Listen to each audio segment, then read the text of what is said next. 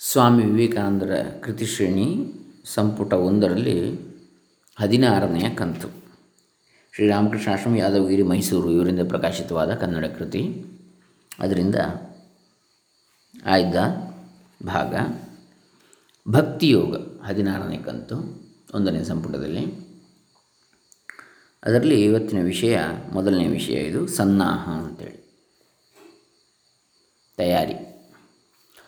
ಓಂ ಶ್ರೀ ಗುರುಭ್ಯೋ ನಮಃ ಹರಿ ಓಂ ಶ್ರೀ ಗಣೇಶಾಯ ನಮಃ ಸ್ವಾಮಿ ವಿವೇಕಾನಂದರ ಚರಣಾರವಿಂದಗಳಲ್ಲಿ ಶರಣು ಹೊಂದುತ್ತಾ ಅವರ ಪ್ರೇರಣೆಯನ್ನು ಬೇಡುತ್ತಾ ಇವತ್ತಿನ ವಿಚಾರವನ್ನು ಮುಂದುವರಿಸೋಣ. ಸನ್ನಾಹ ಭಕ್ತಿಯೋಗಕ್ಕೆ. ಯಾ ಪ್ರೀತಿರವಿವೇಕಾನಾಂ ವಿಷಯೇಶ್ವನಪಾಯಿನಿ ತ್ವಾಮನುಸ್ಮರತಃ ಹೃದಯಾಸ್ ಹೃದಯಾನ್ ಮಾ ಅಪಸರ್ಪತು.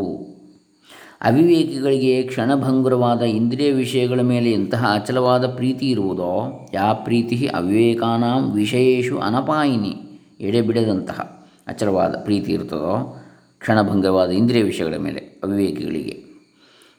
ತ್ವಾಂ ಅನುಸ್ಮರತಃ ಸಾ ಮೇ ಹೃದಯಾನ್ ಮಾ ಅಪಸರ್ಪತು. ಅಂತಹ ಪ್ರೀತಿಯು ನಿನ್ನನ್ನು ಸ್ಮರಿಸುವ ನನ್ನ ಹೃದಯದಿಂದ ಎಂದಿಗೂ ದೂರವಾಗದಿರಲಿ. ವಿಷಯಗಳ ಪ್ರೀತಿಯಲ್ಲ ನಿನ್ನ ಮೇಲಿನ ಪ್ರೀತಿ. ಅಂದರೆ ಭಗವಂತರ ಮೇಲಿನ ಪ್ರೀತಿ. ಭಕ್ತಿಯೋಗದ ವಿಚಾರವಾಗಿ ಕೊಟ್ಟಿರುವ ಅತ್ಯುತ್ತಮವಾದ ವಿವರಣೆ ಬಹುಶಃ ಈ ಶ್ಲೋಕದಲ್ಲಿ ಅಡಗಿರುವುದು. ಉತ್ತಮವಾದುದು ಏನನ್ನೂ ತಿಳಿಯದವರಿಗೆ ವಿಷಯ ವಸ್ತುಗಳು, ದ್ರವ್ಯ, ಬಟ್ಟೆ, ಹೆಂಡತಿ, ಮಕ್ಕಳು, ಸ್ನೇಹಿತರು, ಆಸ್ತಿ ಮುಂತಾದವುಗಳ ಮೇಲೆ ಇರುವ ಪ್ರೀತಿ ಎಷ್ಟು ಪ್ರಬಲವಾದುದು ಎಂಬುದನ್ನು ನಾವು ನೋಡ್ತೇವೆ ಇಂತಹ ವಸ್ತುಗಳನ್ನು ಅವರು ಎಷ್ಟು ವಿಶ್ವಾಸದಿಂದ ಅಪ್ಪಿಕೊಂಡಿರ್ತಾರೆ. ಆದ ಕಾರಣವೇ ಮೇಲಿನ ಪ್ರಾರ್ಥನೆಯಲ್ಲಿ ಭಕ್ತನು, ನಿನ್ನ ಮೇಲೆ ಮಾತ್ರ ನನಗೆ ಆಸಕ್ತಿ ಇರಲಿ, ನಿನ್ನನ್ನು ಮಾತ್ರ ನಾನು ನೆಚ್ಚಿಕೊಂಡಿರುವೆನು ಎನ್ನುತ್ತಾನೆ. ಈ ಪ್ರೀತಿಯನ್ನೇ ನಾವು ಭಗವಂತನಿಗೆ ಅರ್ಪಿಸುವಾಗ ಭಕ್ತಿಯಾಗುವುದು ಭಕ್ತಿ ಧ್ವಂಸಕಾರಿಯಲ್ಲ. ನಮ್ಮಲ್ಲಿರುವ ಯಾವ ಸ್ವಭಾವವೂ ನಿಷ್ಪ್ರಯೋಜನವಲ್ಲ. ಅದರ ಮೂಲಕ ನಾವು ಸ್ವಾಭಾವಿಕವಾಗಿ ಮೋಕ್ಷವನ್ನು ಪಡೆಯಬೇಕು ಎಂದು ಅದು ಬೋಧಿಸುತ್ತದೆ. ಭಕ್ತಿಯು ನಮ್ಮ ಸ್ವಭಾವವನ್ನು ನಾಶಪಡಿಸುವುದಿಲ್ಲ. ಅದು ಪ್ರಕೃತಿಗೆ ವಿರೋಧವಾಗಿ ಹೋಗುವುದಿಲ್ಲ, ಆದರೆ ಅದಕ್ಕಿಂತಲೂ ಮತ್ತಷ್ಟು ಉತ್ತಮವಾದ ಪ್ರಬಲವಾದ ದಾರಿಯನ್ನು ತೋರುವುದು. ಇಂದ್ರಿಯಕ್ಕೆ ಸಂಬಂಧಪಟ್ಟ ವಿಷಯವನ್ನು ನಾವು ಎಷ್ಟು ಸ್ವಾಭಾವಿಕವಾಗಿ ಪ್ರೀತಿಸುತ್ತೇವೆ? ನಾವು ಹಾಗೆ ಮಾಡಲು ವಿಧಿ ಇಲ್ಲ, ಏಕೆಂದರೆ ಅವು ನಮಗೆ ಅಷ್ಟು ನಿಜವಾಗಿವೆ. ಇಂದ್ರಿಯಾತೀತವಾದ ವಸ್ತುಗಳನ್ನು ನಾವು ಸಾಧಾರಣವಾಗಿ ನೋಡುವುದಿಲ್ಲ. ಇಂದ್ರಿಯಾತೀತವಾದ ಯಾವುದಾದ್ರೂ ಒಂದು ವಿಷಯವನ್ನು ಸತ್ಯವಾಗಿ ನೋಡಿದರೆ, ಆಗ ಅದರಲ್ಲಿ ಪ್ರಬಲವಾದ ಆಸಕ್ತಿ ಉಂಟಾಗುವುದು. ಆದರೆ ಅದನ್ನು ಇಂದ್ರಿಯಾತೀತ ವಸ್ತುವಾದ ದೇವರ ಕಡೆ ತಿರುಗಿಸಬೇಕು. ಯಾವ ಪ್ರೀತಿಯನ್ನು ಮೊದಲು ವಿಷಯ ವಸ್ತುಗಳ ಮೇಲೆ ತೋರಿದ್ದೆವೋ, ಅದೇ ಪ್ರೀತಿಯನ್ನು ದೇವರಿಗೆ ಕೊಟ್ಟರೆ ಅದು ಭಕ್ತಿ ಎನಿಸುವುದು. ರಾಮಾನುಜಾಚಾರ್ಯರ ಅಭಿಪ್ರಾಯದಂತೆ ಅಂತಹ ತೀವ್ರ ಪ್ರೇಮವನ್ನು ಪಡೆಯುವುದಕ್ಕೆ ಕೆಲವು ಸಿದ್ಧತೆಗಳಿವೆ, ಅವನ್ನು ಮುಂದೆ ವಿವರಿಸುವೆವು.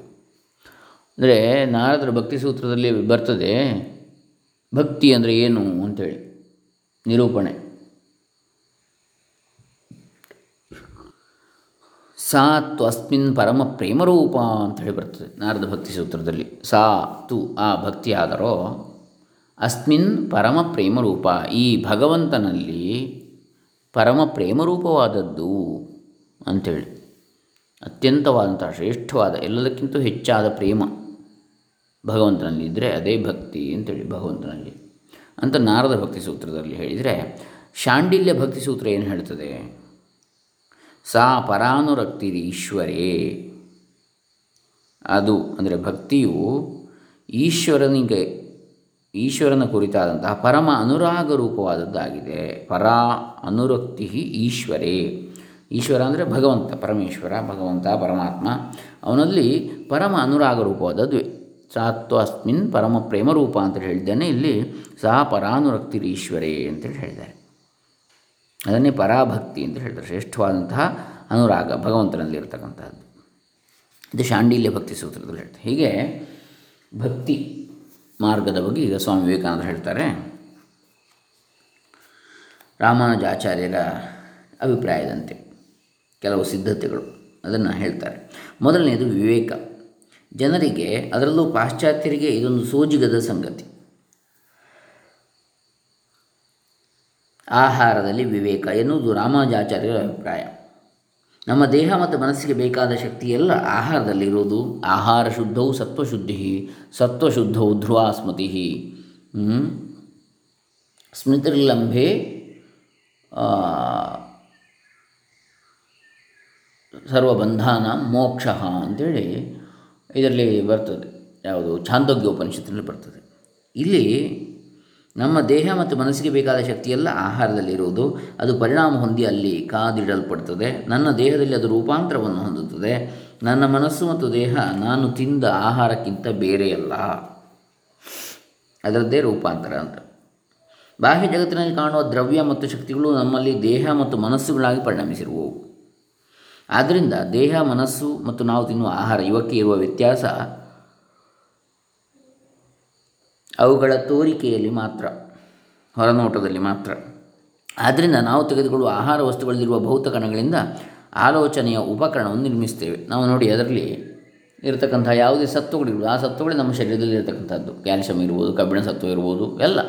ಆ ಬಿಡಿ ಬಿಡಿ ಭಾಗಗಳು, ಪ್ರೋಟೀನ್ ಇರ್ಬೋದು. ಅದರ ಅಣು ರೇಣುಗಳು ಕೂಡ ನಮ್ಮ ಶರೀರಕ್ಕೆ ಏನು ಆತ್ಮಗತವಾಗಿ ಹೋಗ್ತದೆ. ಶರೀರಗತವಾಗಿ ಅದು ಶರೀರವನ್ನು ವೃದ್ಧಿ ಮಾಡ್ತದೆ ಬೆಳೀತದೆ ಬೆಳೆಸ್ತದೆ. ಹಾಗಾಗಿ ಮಾನಸಿಕ ಆಲೋಚನೆಗಳು ಕೂಡ ಅದರಿಂದಲೇ ನಿರ್ಮಾಣ ಆಗ್ತದೆ ಅಂತ ಹೇಳ್ತಾರೆ. ಆಹಾರ ವಸ್ತುಗಳಲ್ಲಿರುವ ಭೌತ ಕಣಗಳಿಂದ ಆಲೋಚನೆಯ ಉಪಕರಣವನ್ನು ನಿರ್ಮಿಸ್ತೇವೆ ಈ ವಸ್ತುಗಳಲ್ಲಿ ಹುದುಗಿರುವ ಸೂಕ್ಷ್ಮ ಶಕ್ತಿಗಳಿಂದ ನಾವು ಆಲೋಚನೆಯನ್ನು ನಿರ್ಮಿಸುತ್ತೇವೆ. ಆದ ಕಾರಣ ಆಲೋಚನೆ, ಅದನ್ನು ಹೇಳಿದ್ದು ಆಹಾರ ಶುದ್ಧವು ಸತ್ವಶುದ್ಧಿ ಸತ್ವಶುದ್ಧವು ಧ್ರುವ ಸ್ಮೃತಿ ಅಂತೇಳಿ. ಆದ ಕಾರಣ ಆಲೋಚನೆ ಮತ್ತು ಅದರ ಉಪಕರಣ ಇವೆರಡೂ ನಾವು ತೆಗೆದುಕೊಳ್ಳುವ ಆಹಾರದಿಂದ ರೂಪಾಂತರ ಹೊಂದುವು ಎನ್ನುವುದು ಸಿದ್ಧಾಂತವಾಯಿತು, ಸಿದ್ಧವಾದಂತಾಯಿತು. ಮನಸ್ಸಿನ ಮೇಲೆ ಬೇರೆ ಬೇರೆ ಪರಿಣಾಮಗಳನ್ನು ಉಂಟು ಮಾಡುವ ಬೇರೆ ಬೇರೆ ಆಹಾರಗಳಿವೆ. ಇದನ್ನು ನಾವು ಪ್ರತಿದಿನವೂ ನೋಡ್ತೇವೆ. ಕೆಲವು ಆಹಾರಗಳು ದೇಹದಲ್ಲಿ ಬದಲಾವಣೆ ಉಂಟು ಮಾಡುತ್ತವೆ ಕಾಲಕ್ರಮೇಣ ಇವುಗಳಿಂದ ಮನಸ್ಸಿನ ಮೇಲೆ ದೊಡ್ಡ ಪರಿಣಾಮಗಳಾಗ್ತವೆ. ನಾವು ತಿಳಿದುಕೊಳ್ಳಬೇಕಾದ ದೊಡ್ಡ ವಿಷಯ ಇದು. ನಾವು ಅನುಭವಿಸುವ ಮುಕ್ಕಾಲು ಪಾಲು ಕಷ್ಟವೆಲ್ಲ ಆಹಾರದಿಂದ ಬಂದದ್ದು ಅಂತ ಹೇಳ್ತಾರೆ. ಜೀರ್ಣಿಸಿಕೊಳ್ಳಲಾರದಷ್ಟು ಹೊಟ್ಟೆ ತುಂಬ ಊಟ ಮಾಡಿದ ಮೇಲೆ ಮನಸ್ಸನ್ನು ನಿಗ್ರಹಿಸುವುದು ಕಷ್ಟ. ಮನಸ್ಸು ಯಾವಾಗಲೂ ಚಂಚಲವಾಗಿರುತ್ತದೆ. ಅದನ್ನು ಉದ್ರೇಕಿಸುವ ಕೆಲವು ಆಹಾರಗಳಿವೆ. ಅಂತಹ ಆಹಾರವನ್ನು ತಿಂದರೆ ಮನಸ್ಸನ್ನು ನಿಗ್ರಹಿಸುವುದು ಕಷ್ಟವಾಗ್ತದೆ.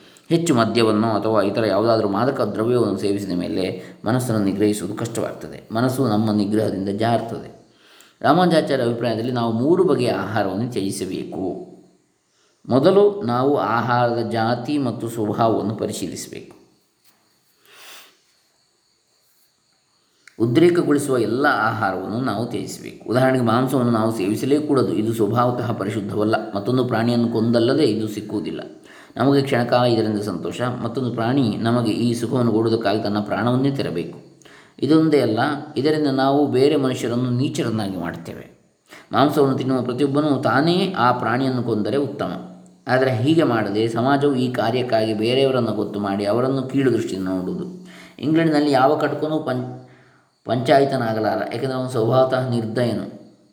ಯಾರು ಅವನನ್ನು ನಿರ್ದಯನನ್ನಾಗಿ ಮಾಡುವುದು? ಸಮಾಜ. ನಾವು ಮಾಂಸವನ್ನು ತಿನ್ನದೇ ಇದ್ದರೆ ಕಟುಕರೇ ಇರುವುದಿಲ್ಲ. ಯಾರು ಕಷ್ಟಪಟ್ಟು ಕೆಲಸ ಮಾಡುವರೋ ಮತ್ತು ಯಾರು ಭಕ್ತರಲ್ಲವೋ ಅವರು ಮಾತ್ರ ಮಾಂಸವನ್ನು ತಿನ್ನಬಹುದು.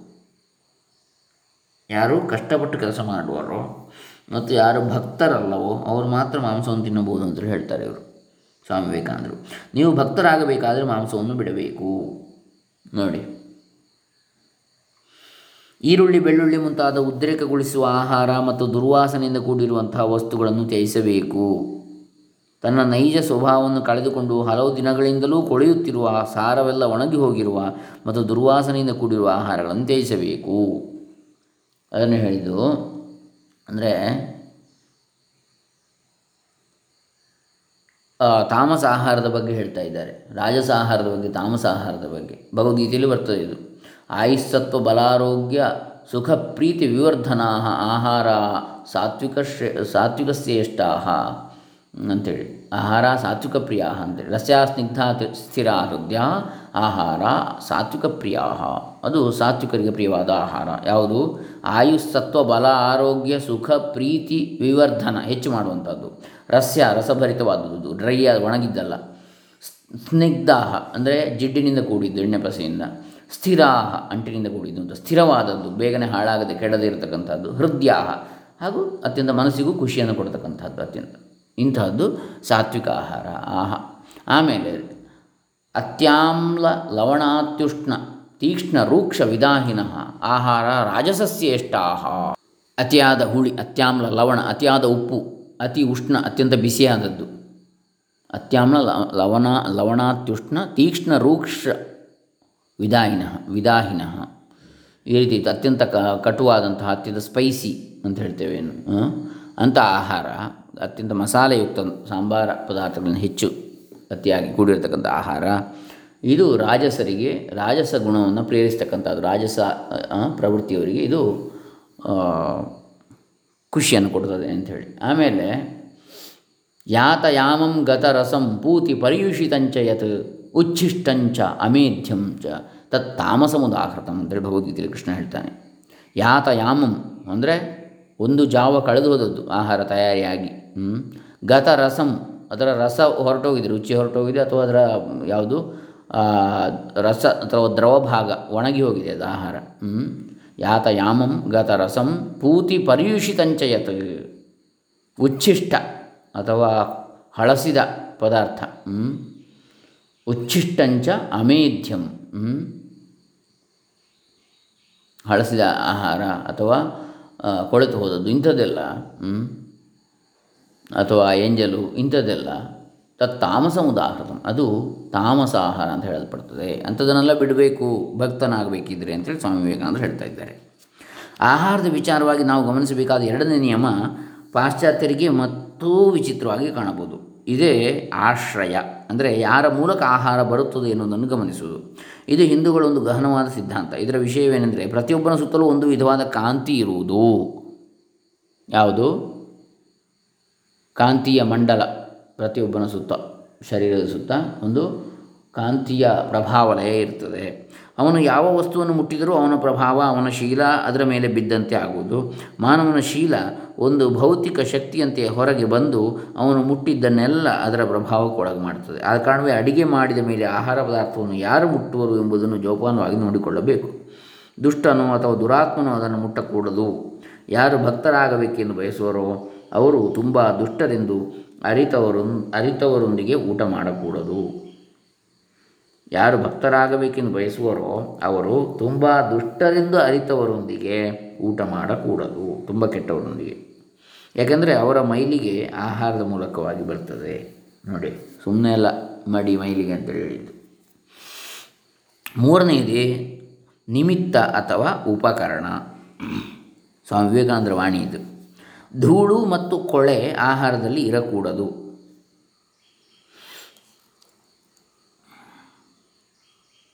ಆಹಾರವನ್ನು ಪೇಟೆಯಿಂದ ತಂದು ತೊಳೆಯದೆ ಮೇಡಿ, ಮೇಜಿನ ಮೇಲೆ ಇಡಕೂಡದು. ಉಗುಳು ಮುಂತಾದ ವಿಸರ್ಜನವನ್ನು ಗಮನಿಸಬೇಕು. ಬೆರಳುಗಳಿಂದ ತುಟಿಯನ್ನು ಎಂದಿಗೂ ಮುಟ್ಟಬಾರದು. ಲಾಲಾಜಲವನ್ನು ಸೃಜಿಸುವ ಚರ್ಮ ದೇಹದ ಅತ್ಯಂತ ಸೂಕ್ಷ್ಮ ಭಾಗ. ಲಾಲಾಜಲದ ಮೂಲಕ ಸ್ವಭಾವವೆಲ್ಲ ಸುಲಭವಾಗಿ ಸಾಗುವುದು. ಆದ ಕಾರಣ ಅದರ ಸಂಬಂಧ ವಿರೋಧಕರ ಮಾತ್ರವಲ್ಲ, ಅಪಾಯಕರವೆಂದು ಭಾವಿಸಬೇಕು. ಯಾರೋ ತಿಂದು ಮಿಕ್ಕಿರುವ ಆಹಾರವನ್ನು ಕೂಡ ತಿನ್ನಬಾರದು. ಲಾಲಾರಸ. ಇದನ್ನೆಲ್ಲ ತೊರೆದ ಮೇಲೆ ಆಹಾರ ಶುದ್ಧವಾಗುವುದು. ಶುದ್ಧ ಆಹಾರದಿಂದ ಶುದ್ಧ ಮನಸ್ಸು ಬರುವುದು. ಶುದ್ಧ ಮನಸ್ಸಿನಲ್ಲಿ ದೇವರ ನಿರಂತರ ಜ್ಞಾಪಕವಿರುವುದು. ಆಹಾರ ಶುದ್ಧವು ಸತ್ವಶುದ್ಧಿ, ಸತ್ವಶುದ್ಧವು ಧ್ರುವ, ಸ್ಮೃತಿ. ಮತ್ತೊಬ್ಬ ಭಾಷೆಕಾರರು ಇದನ್ನು ವಿವರಿಸುವ ಬಗ್ಗೆಯನ್ನು ಹೇಳ್ತೇನೆ. ಶಂಕರಾಚಾರ್ಯರು ಬೇರೊಂದು ದೃಷ್ಟಿಯಿಂದ ಆಹಾರ ಶಬ್ದವನ್ನು ಅರ್ಥೈಸುವರು. ಸಂಸ್ಕೃತದಲ್ಲಿ ಆಹಾರ ಎಂಬ ಪದವು ಒಳಗೆ ಸೆಳೆದುಕೊಳ್ಳುವುದು ಎಂಬುದರಿಂದ ಬಂದಿರುವುದು. ಅದರ ವಿವರಣೆಯನ್ನು ಆಹಾರ ಶುದ್ಧವಾದಾಗ ಮನಸ್ಸು ಶುದ್ಧವಾಗುವುದು ಎಂದರೆ ನಿಜವಾಗಿ ನಾವು ಇಂದ್ರಿಯ ವಶರಾಗದಂತೆ ಗಮನಿಸಬೇಕು. ಇದಕ್ಕಾಗಿ ಮೊದಲು ನಾವು ಆಸಕ್ತಿಯನ್ನು ತ್ಯಜಿಸಬೇಕು. ದೇವರಲ್ಲದೆ ಮತ್ತು ಯಾವುದರಲ್ಲೂ ನಾವು ಉತ್ಕಟವಾಗಿ ಆಸಕ್ತರಾಗಿರಬಾರದು ಎಲ್ಲವನ್ನೂ ನೋಡಬಹುದು, ಎಲ್ಲವನ್ನೂ ಮಾಡಬಹುದು, ಆದರೆ ಯಾವುದರಲ್ಲೂ ಆಸಕ್ತರಾಗಿರಬಾರದು. ಅತಿ ಆಸಕ್ತಿ ಹುಟ್ಟಿದಾಗ ಮನುಷ್ಯನು ಅದರಲ್ಲಿ ಮುಳುಗಿ ಹೋಗ್ತಾನೆ. ಅವನು ತನಗೆ ತಾನೇ ಯಜಮಾನನಾಗದೆ ಬಯಕೆಗಳ ಗುಲಾಮನಾಗಿರ್ತಾನೆ. ಒಬ್ಬ ಸ್ತ್ರೀಗೆ ಪುರುಷನ ಮೇಲೆ ಅತಿ ಆಸಕ್ತಿ ಇದ್ದರೆ ಅವಳು ಅವನ ಗುಲಾಮಳಾಗ್ತಾಳೆ. ಗುಲಾಮರಾಗುವುದರಿಂದ ಏನೂ ಪ್ರಯೋಜನ ಇಲ್ಲ. ಒಬ್ಬ ವ್ಯಕ್ತಿಗೆ ಗುಲಾಮನಾಗುವುದಕ್ಕಿಂತ ಎಷ್ಟೋ ಉತ್ತಮ ವಿಷಯಗಳು ಪ್ರಪಂಚದಲ್ಲಿವೆ. ಎಲ್ಲರನ್ನೂ ಪ್ರೀತಿಸಿ ಎಲ್ಲರಿಗೂ ಉಪಕಾರ ಮಾಡಿ. ಆದರೆ ಯಾರಿಗೂ ಗುಲಾಮರಾಗಬೇಡಿ. ಮೊದಲನೇದಾಗಿ ಆಸಕ್ತಿ ನಮ್ಮನ್ನು ವಿಶೇಷವಾಗಿ ಹೀನ ಸ್ಥಿತಿಗೆ ತರುವುದು. ಎರಡನೇದಾಗಿ ನಮ್ಮನ್ನು ತುಂಬ ಸ್ವಾರ್ಥಪರರನ್ನಾಗಿ ಮಾಡುವುದು. ಈ ಕುಂದು ನಮ್ಮಲ್ಲಿರುವುದರಿಂದಲೇ ನಾವು ಯಾರನ್ನು ಪ್ರೀತಿಸುವೆವೋ ಅವರಿಗೆ ಮಾತ್ರ ಒಳ್ಳೆಯದನ್ನು ಮಾಡಲು ಮತ್ತೊಬ್ಬರನ್ನು ಹಿಂಸಿಸಲು ಪ್ರಯತ್ನಿಸ್ತೇವೆ ಪ್ರಪಂಚದಲ್ಲಿ ನಾವು ಮಾಡುವ ಹಲವು ಹೀನ ಕಾರ್ಯಗಳು ಕೆಲವರ ಮೇಲೆ ಇರುವ ಆಸಕ್ತಿಗೋಸ್ಕರ ಮಾಡಿದಂಥವು. ಆದ ಕಾರಣ ಒಳ್ಳೆಯ ಕೆಲಸಗಳ ಮೇಲೆ ಇರುವ ಆಸಕ್ತಿಯನ್ನು ಹೊರತು ಉಳಿದವನ್ನೆಲ್ಲ ತ್ಯಜಿಸಬೇಕು. ಆದರೆ ಪ್ರೀತಿಯನ್ನು ನಾವು ಎಲ್ಲರಿಗೂ ತೋರಬೇಕು. ಅನಂತರ ಅಸೂಯೆಯ ವಿಷಯ. ಇಂದ್ರಿಯಕ್ಕೆ ಸಂಬಂಧಪಟ್ಟ ವಿಷಯಗಳನ್ನು ಕುರಿತಂತೆ ಅಸೂಯೆ ಇರಕೂಡದು. ಅಸೂಯೆಯೇ ಎಲ್ಲ ಪಾಪಕ್ಕೆ ಮೂಲ. ಆದ್ರೆ, ಅದರಿಂದ ಪಾರಾಗೋದು ಭಾಳ ಕಷ್ಟ. ಅನಂತರವೇ ಮೋಹ. ನಾವು ಯಾವಾಗಲೂ ಒಂದನ್ನು ಮತ್ತೊಂದು ಎಂದು ಭ್ರಮಿಸಿ ಅದರಂತೆ ಕೆಲಸ ಮಾಡುವೆವು. ಇದರ ಪರಿಣಾಮವಾಗಿ ನಾವು ಕಷ್ಟವನ್ನು ತಂದುಕೊಳ್ಳುವೆವು. ಕೆಟ್ಟದನ್ನು ಒಳ್ಳೆಯದನ್ನು ಭ್ರಮಿಸುತ್ತೇವೆ. ಯಾವುದು ನಮ್ಮ ನರಗಳ ಚಾಪಲ್ಯವನ್ನು ಕ್ಷಣಕಾಲ ತೀರಿಸುವುದು ಅದೇ ಪರಮೋತ್ಕೃಷ್ಟವೆಂದು ತಿಳಿದು ತಕ್ಷಣವೇ ಅದರಲ್ಲಿ ನಿರತರಾಗ್ತೇವೆ. ಅದರಿಂದ ಪಾರಾಗುವುದಕ್ಕೆ ಮಾರ್ಗವಿಲ್ಲದಾಗ ಅದು ನಮಗೆ ಬರಿಯ ಪೆಟ್ಟನ್ನು ಕೊಟ್ಟಿದೆ ಎಂದು ತಿಳಿದುಕೊಳ್ತೇವೆ ಪ್ರತಿದಿನವೂ ನಾವು ಇಂತಹ ತಪ್ಪುಗಳನ್ನು ಮಾಡುತ್ತಿರುವೆವು. ಅನೇಕ ವೇಳೆ ನಾವು ಅದೇ ತಪ್ಪುಗಳನ್ನು ಮಾಡುತ್ತಾ ಇಡೀ ನಮ್ಮ ಜೀವನವನ್ನು ಕಳೀತೇವೆ ಇಂದ್ರಿಯಗಳು ಅತ್ಯಾಸಕ್ತಿ ಇಲ್ಲದೆ ಅಸೂಯೆ ಇಲ್ಲದೆ ಭ್ರಾಂತಿ ಇಲ್ಲದೆ ಕೆಲಸ ಮಾಡಿದಾಗ ಇಂಥ ಕೆಲಸ ಅಥವಾ ಸಂಸ್ಕಾರಗಳ ಮೊತ್ತವನ್ನು ಶಂಕರಾಚಾರ್ಯ ದೃಷ್ಟಿಯಿಂದ ಶುದ್ಧ ಆಹಾರ ಅಂತ ಹೇಳ್ತೇವೆ. ನಾವು ಶುದ್ಧವಾದ ಆಹಾರವನ್ನು ತೆಗೆದುಕೊಂಡಾಗ ಮನಸ್ಸು ಅಸೂಯೆ ಆಸಕ್ತಿ, ಭ್ರಾಂತಿ ಇಲ್ಲದ ವಸ್ತುಗಳನ್ನು ಕುರಿತು ಆಲೋಚಿಸಬಲ್ಲದು. ಆಗ ಮನಸ್ಸು ಶುದ್ಧವಾಗ್ತದೆ. ಅಂತಹ ಮನಸ್ಸಿನಲ್ಲಿ ದೇವರ ಅವಿಚ್ಛಿನ್ನವಾದ ಸ್ಮರಣೆ ನಡೆಯುತ್ತದೆ. ಶಂಕರಾಚಾರ್ಯರ ಅರ್ಥವೇ ಉತ್ತಮ ಎಂದು ಹೇಳುವುದು ಸ್ವಾಭಾವಿಕ. ಆದರೆ ರಾಮಾನುಜಾಚಾರ್ಯ ವಿವರಣೆಯನ್ನು ಕೂಡ ಉಪೇಕ್ಷಿಸಬಾರದೆಂದು ಹೇಳುತ್ತೇನೆ. ನಿಜವಾಗಿ ಭೌತಿಕ ಆಹಾರದ ವಿಷಯದಲ್ಲಿ ನಾವು ಜೋಪಾನವಾಗಿದ್ದರೆ ಮಾತ್ರ ಉಳಿದವು ಬರುವವು. ಮನಸ್ಸೇ ಯಜಮಾನ ಎಂಬುದು ನಿಜ. ಆದರೆ ಇಂದ್ರಿಯಗಳಿಂದ ಬಿಡುಗಡೆಯಾಗಿರುವವರು ವಿರಳ. ನಾವೆಲ್ಲರೂ ಭೌತ ವಸ್ತುಗಳ ಆಡಳಿತಕ್ಕೆ ಒಳಪಟ್ಟಿರುವೆವು. ಎಲ್ಲಿಯವರೆಗೂ ನಾವು ಹೀಗೆ ಅವುಗಳ ಆಡಳಿತದಲ್ಲಿ ಇರುವೆವೋ, ಅಲ್ಲಿಯವರೆಗೂ ನಾವು ಭೌತಿಕ ಸಹಾಯವನ್ನು ಪಡೆಯಬೇಕು. ನಮಗೆ ತುಂಬ ಶಕ್ತಿ ಬಂದ ಮೇಲೆ ನಾವು ಏನು ಬೇಕಾದರೂ ತಿನ್ನಬಹುದು, ಕುಡಿಯಬಹುದು. ಆಹಾರ ಪಾನೀಯಗಳ ವಿಚಾರದಲ್ಲಿ ನಾವು ರಾಮಾನುಜಾಚಾರ್ಯರನ್ನು ಅನುಸರಿಸಬೇಕು. ಆದರೆ ಅದೇ ಸಂದರ್ಭದಲ್ಲಿ ಮಾನಸಿಕ ಆಹಾರದ ವಿಷಯದಲ್ಲಿಯೂ ಎಚ್ಚರಿಕೆಯಿಂದ ಇರಬೇಕು ದೇಹಕ್ಕಾಗಿ ತೆಗೆದುಕೊಳ್ಳುವ ಆಹಾರವನ್ನು ನೋಡಿಕೊಳ್ಳುವುದು ಸುಲಭ. ಆದರೆ ಇದರ ಜೊತೆಗೆ ಮಾನಸಿಕ ಕ್ರಿಯೆಗಳು ಕೂಡ ಸೇರಿ ಸೇರಿರಬೇಕು. ಕ್ರಮೇಣ ನಮ್ಮ ಆಧ್ಯಾತ್ಮಿಕ ಸ್ವಭಾವ ದೃಢವಾಗುತ್ತಾ ಬರ್ತದೆ, ದೇಹದ ಪ್ರಭಾವ ತಗ್ಗುತ್ತದೆ, ಆಗ ದೈಹಿಕ ಆಹಾರ ನಮಗೆ ಯಾವ ತೊಂದರೆಯನ್ನು ಮಾಡುವುದಿಲ್ಲ. ಅಪಾಯ ಎಲ್ಲಿದೆ ಎಂದರೆ ಪ್ರತಿಯೊಬ್ಬರೂ ಅತ್ಯುತ್ತಮ ಆದರ್ಶದೊಳಗೆ ನೆಗೆಯಬೇಕೆಂದು ಬಯಸುವುದರಲ್ಲಿ. ಆದರೆ ನೆಗೆತದಿಂದ ಹಾಗೆ ಸಾರ, ಸೇರಲಾರೆವು, ಇದು ಕೇವಲ ಕೆಳಗೆ ಬೀಳುವುದರಲ್ಲಿ ಕೊನೆ ಕಾಣುವುದು. ನಾವು ಇಲ್ಲಿ ಬದ್ಧರಾಗಿರುವೆವು. ನಾವು ನಿಧಾನವಾಗಿ ಬಂಧನಗಳನ್ನು ಕಳಚಬೇಕಾಗಿದೆ. ಇದನ್ನೇ ನಾವು ವಿವೇಕ ಎನ್ನುವುದು. ಅನಂತರ ವಿವೇಕ ಅಥವಾ ಆಸೆಗಳಿಂದ ಬಿಡುಗಡೆ. ಯಾರು ಭಗವಂತನನ್ನು ಪ್ರೀತಿಸಬೇಕೆಂದು ಪ್ರಯತ್ನಿಸುತ್ತಾರೋ ಅವರು ಪ್ರಾಪಂಚಿಕ ಅತ್ಯಾಸೆಗಳಿಂದ ಪಾರಾಗಬೇಕು. ದೇವರಲ್ಲದೆ ಮತ್ತೆ ಏನನ್ನೂ ಆಶಿಸಬೇಡಿ. ನಾವು ಇನ್ನೂ ಉತ್ತಮ ಲೋಕಕ್ಕೆ ಹೋಗುವುದಕ್ಕೆ ಎಲ್ಲಿಯವರೆಗೂ ಈ ಪ್ರಪಂಚ ಸಹಾಯ ಮಾಡುವುದೋ ಅಲ್ಲಿಯವರೆಗೂ ಇದು ಒಳ್ಳೆಯದು. ಎಲ್ಲಿಯವರೆಗೂ ವಿಷಯ ವಸ್ತುಗಳು ನಮ್ಮನ್ನು ಇನ್ನೂ ಉತ್ತಮ ವಸ್ತುಗಳ ಕಡೆಗೆ ಕರೆದುಕೊಂಡು ಹೋಗುವವೋ ಅಲ್ಲಿಯವರೆಗೂ ಅವು ಒಳ್ಳೆಯವು. ಈ ಪ್ರಪಂಚ ನಾವು ಸೇರಬೇಕೆಂದು ಇರುವ ಗುರಿಗೆ ಒಂದು ದಾರಿ. ಇದೇ ಗುರಿಯಲ್ಲ. ಎಂಬುದನ್ನು ನಾವು ಯಾವಾಗಲೂ ಮರೆಯುತ್ತೇವೆ. ಈ ಪ್ರಪಂಚವೇ ನಮ್ಮ ಗುರಿಯಾಗಿದ್ದರೆ ಇಲ್ಲೇ ದೇಹದಲ್ಲಿದ್ದೇ ನಾವು ಅಮರರಾಗಬೇಕಾಗಿತ್ತು. ನಾವು ಸುತ್ತಲೂ ಪ್ರತಿಕ್ಷಣವೂ ಜನರು ಸಾಯುವುದನ್ನು ನೋಡ್ತೇವೆ. ಅವರ ಮೂರ್ ಆದರೆ ಮೂರ್ಖರಂತೆ ಎಂದಿಗೂ ನಾವು ಸಾಯುವುದಿಲ್ಲವೆಂದು ಭಾವಿಸ್ತೇವೆ. ಈ ನಂಬಿಕೆ ಆಧಾರದಿಂದ ಈ ಜೀವನವೇ ನಮ್ಮ ಗುರಿ ಎಂದು ತಿಳಿಯುತ್ತೇವೆ. ಶೇಕಡ ತೊಂಬತ್ತೊಂಬತ್ತು ಜನರ ಸ್ವಭಾವವೇ ಇದು. ಈ ಅಭಿಪ್ರಾಯವನ್ನು ನಾವು ತಕ್ಷಣ ತ್ಯಜಿಸಬೇಕು. ಎಲ್ಲಿಯವರೆಗೂ ಈ ಪ್ರಪಂಚವು ಮುಕ್ತಾತ್ಮರಾಗುವುದಕ್ಕೆ ನಮಗೆ ಸಹಾಯ ಮಾಡುವುದೋ ಅಲ್ಲಿಯವರೆಗೂ ಇದು ಒಳ್ಳೆಯದು ಎಂದು ಎಂದು ಇದರಿಂದ ಸಹಾಯವಾಗುವುದಿಲ್ಲವೋ ಆಗ ಅದು ಕೆಟ್ಟದು. ಇದರಂತೆಯೇ ಗಂಡ, ಹೆಂಡತಿ, ಮಕ್ಕಳು, ಐಶ್ವರ್ಯ, ಪಾಂಡಿತ್ಯ, ಇವುಗಳೆಲ್ಲ ಎಲ್ಲಿಯವರೆಗೂ ಮುಂದುವರಿಯುವುದಕ್ಕೆ ನಮಗೆ ಸಹಾಯ ಮಾಡುವವೋ, ಅಲ್ಲಿಯವರೆಗೂ ಒಳ್ಳೆಯವು. ಆದರೆ ಎಂದು ಅವುಗಳಿಂದ ಸಹಾಯವಾಗುವುದಿಲ್ಲವೋ, ಆಗ ಅವುಗಳೆಲ್ಲ ಕೆಟ್ಟವು. ಹೆಂಡತಿ, ಭಗವಂತನ ಸಾಕ್ಷಾತ್ಕಾರಕ್ಕೆ ಸಹಾಯ ಮಾಡಿದರೆ ಆಕೆ ಒಳ್ಳೆಯ ಹೆಂಡತಿ. ಇದರಂತೆಯೇ ಗಂಡ ಅಥವಾ ಮಕ್ಕಳು ಕೂಡ. ಇತರರಿಗೆ ಉಪಕಾರ ಮಾಡುವುದಕ್ಕೆ ಹಣದಿಂದ ಸಹಾಯವಾದರೆ ಅದರಿಂದ ಸ್ವಲ್ಪ ಪ್ರಯೋಜನ ಉಂಟು ಇಲ್ಲದೇ ಇದ್ದರೆ ಅದೊಂದು ಪಾಪದ ಮುದ್ದೆ. ಅದರಿಂದ ಬೇಗ ಪಾರಾದಷ್ಟು ಒಳ್ಳೆಯದು. ಅನಂತರ ಅಭ್ಯಾಸ. ಮನಸ್ಸು ಯಾವಾಗಲೂ ಭಗವಂತನ ಕಡೆಗೆ ಹೋಗಬೇಕು. ಮತ್ತಾವುದಕ್ಕೂ ಅದನ್ನು ತಡೆಯುವ ತಡೆಯುವುದಕ್ಕೆ ಅಧಿಕಾರವಿಲ್ಲ. ಮನಸ್ಸು ಯಾವಾಗಲೂ ಭಗವಂತನನ್ನು ಕುರಿತು ಆಲೋಚಿಸಬೇಕು. ಇದು ಅತ್ಯಂತ ಕಷ್ಟವಾದದ್ದು. ಆದರೂ ಇದು ನಿರಂತರವಾದ ಅಭ್ಯಾಸದಿಂದ ಸಾಧ್ಯ. ನಾವು ಈಗ ಏನಾಗಿರುವೆವೋ, ಅದು ನಮ್ಮ ಹಿಂದಿನ ಅಭ್ಯಾಸದ ಫಲ. ನಾವು ಮುಂದೆ ಏನಾಗುವೆವೋ, ಅದು ಈಗಿನ ಅಭ್ಯಾಸದ ಫಲ. ಆದ ಕಾರಣವೇ ಅಭ್ಯಾಸವನ್ನು ಬದಲಾಯಿಸಿ. ಒಂದು ರೀತಿಯ ಸುತ್ತುವಿಕೆಯಿಂದ ಇಂತಹ ಸ್ಥಿತಿಗೆ ನಾವು ಬಂದಿರುವೆವು. ಮತ್ತೊಂದು ಕಡೆಗೆ ತಿರುಗಿ ಸಾಧ್ಯವಾದಷ್ಟು ಬೇಗ ಇದರಿಂದ ಪಾರಾಗಬೇಕು. ಇಂದ್ರಿಯ ವಿಷಯಗಳನ್ನು ಕುರಿತು ಆಲೋಚಿಸಿ ನಾವು ಇಂತಹ ಸ್ಥಿತಿಗೆ ಬಂದಿರುವೆವು. ಒಂದು ಕ್ಷಣ ಅಳುವೆವು, ಒಂದು ಕ್ಷಣ ನಗುವೆವು. ಬೀಸಿದ ಗಾಳಿಗೆಲ್ಲ ಬಾಗುವೆವು. ಪ್ರತಿಯೊಂದಕ್ಕೂ ಗುಲಾಮರಾಗಿರುವೆವು. ಇದು ನಾಚಿಕೆಗೇಡಿನ ವಿಷಯ. ಆದರೂ ನಾವೇ ಆತ್ಮ ಎಂದು ಜಂಬ ಕೊಚ್ಚಿಕೊಳ್ತೇವೆ. ಬೇರೊಂದು ಕಡೆಯಿಂದ ಹೋಗಿ ದೇವರ ವಿಚಾರವಾಗಿ ಆಲೋಚಿಸಿ ಮನಸ್ಸು ದೈಹಿಕ ಅಥವಾ ಮಾನಸಿಕ ಸಂತೋಷವನ್ನು ಆಲೋಚಿಸದೇ ಇರಲಿ. ದೇವರನ್ನು ಮಾತ್ರ ಕುರಿತು ಆಲೋಚಿಸಲಿ. ಮನಸ್ಸು ಮತ್ತೊಂದನ್ನು ಕುರಿತು ಆಲೋಚಿಸುವುದಕ್ಕೆ ಪ್ರಯತ್ನಿಸಿದಾಗ ಅದಕ್ಕೆ ಬಲವಾದ ಪೆಟ್ಟನ್ನು ಕೊಡಿ. ಹಿಂತಿರುಗಿ ದೇವರನ್ನು ಕುರಿತು ಆಲೋಚಿಸಲಿ. ಒಂದು ಪಾತ್ರೆಯಿಂದ ಮತ್ತೊಂದು ಪಾತ್ರೆಗೆ ಸುರಿದ ಎಣ್ಣೆಯು ಒಂದೇ ಧಾರೆಯಾಗಿ ಬೀಳುವಂತೆ, ತೈಲ ಧಾರೆಯಂತೆ ಮನಸ್ಸು ಕೊಡು ಹರಿಯಲ್ಲಿ ಶಂಭೋ ಅಂತೇಳಿ ದಾಸರು ಹೇಳಿದ್ದಾರೆ. ದೂರದಿಂದ ಬಿಟ್ಟು ಬಿಟ್ಟು ಬರುವ ಘಂಟಾ ಧ್ವನಿ ಒಂದೇ ನಾದದಂತೆ ಕಿವಿಗೆ ಬೀಳುವಂತೆ ಮನಸ್ಸು ದೇವರ ಕಡೆಗೆ ಏಕಪ್ರಕಾರವಾಗಿ ಹರಿಯಬೇಕು. ಮನಸ್ಸಿಗೆ ಈ ಅಭ್ಯಾಸವನ್ನು ಹೇರುವುದು ಮಾತ್ರವಲ್ಲ ಪ್ರಾಪಂಚಿಕ ಪಂಚೇಂದ್ರಿಯಗಳನ್ನು ನಾವು ಈ ಕೆಲಸಕ್ಕಾಗಿ ಉಪಯೋಗಿಸಿಕೊಳ್ಳಬೇಕು. ಕೆಲಸಕ್ಕೆ ಬಾರದ ವಿಷಯಗಳನ್ನು ಕೇಳುವ ಬದಲು ದೇವರ ವಿಚಾರ ಕೇಳಬೇಕು. ಕೆಲಸಕ್ಕೆ ಬಾರದ ವಿಷಯಗಳನ್ನು ಕುರಿತು ಮಾತನಾಡುವ ಬದಲು ದೇವರ ವಿಚಾರ ಮಾತನಾಡಬೇಕು. ಸಿಕ್ಕಿದ ಪುಸ್ತಕಗಳನ್ನೆಲ್ಲ ಓದುವ ಬದಲು ದೇವರಿಗೆ ಸಂಬಂಧಪಟ್ಟ ಪುಸ್ತಕಗಳನ್ನು ಓದಬೇಕು.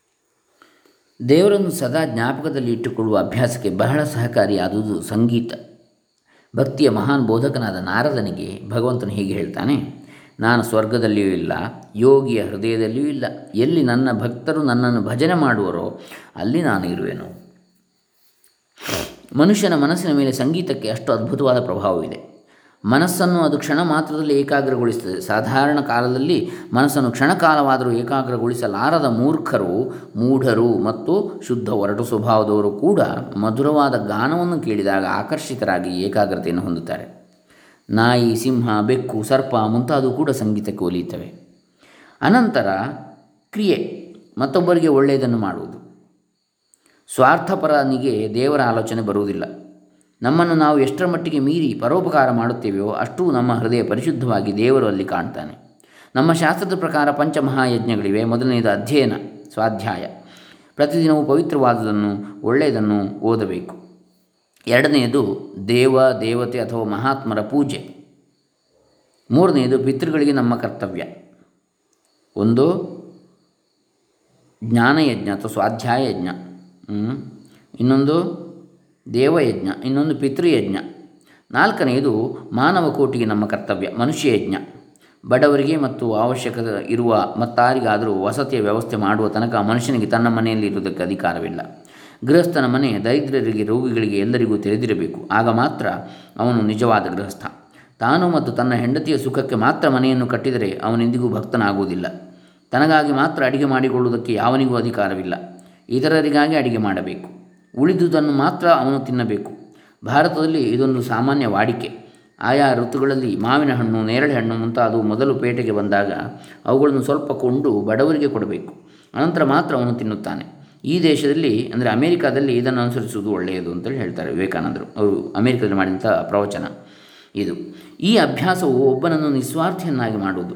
ತನ್ನ ಹೆಂಡತಿ ಮಕ್ಕಳಿಗೆ ಒಂದು ಒಳ್ಳೆಯ ಉದಾಹರಣೆಯಾಗುವುದು ಹಿಂದಿನ ಕಾಲದಲ್ಲಿ ಯಹೂದಿ ಜನರು ಮೊದಲು ಮೊದಲ ಹಣ್ಣನ್ನು ದೇವರಿಗೆ ಕೊಡುತ್ತಿದ್ದರು. ಏನಾದರೂ ಆಗಲಿ ಮೊದಲನೇ ಫಲ ಬಡವರಿಗೆ ಹೋಗಬೇಕು. ಉಳಿದುದಕ್ಕೆ ಮಾತ್ರ ನಮಗೆ ಅಧಿಕಾರವಿದೆ. ಬಡವರು ದೇವರ ಪ್ರತಿನಿಧಿಗಳು. ಇತರರಿಗೆ ಕೊಡದೆ ಯಾರು ತಿನ್ನುತ್ತಾರೆಯೋ, ತಿನ್ನುವುದರಲ್ಲಿ ಆನಂದಿಸುತ್ತಾರೆಯೋ, ಅವರು ಪಾಪವನ್ನು ಅನುಭವಿಸುತ್ತಾರೆ.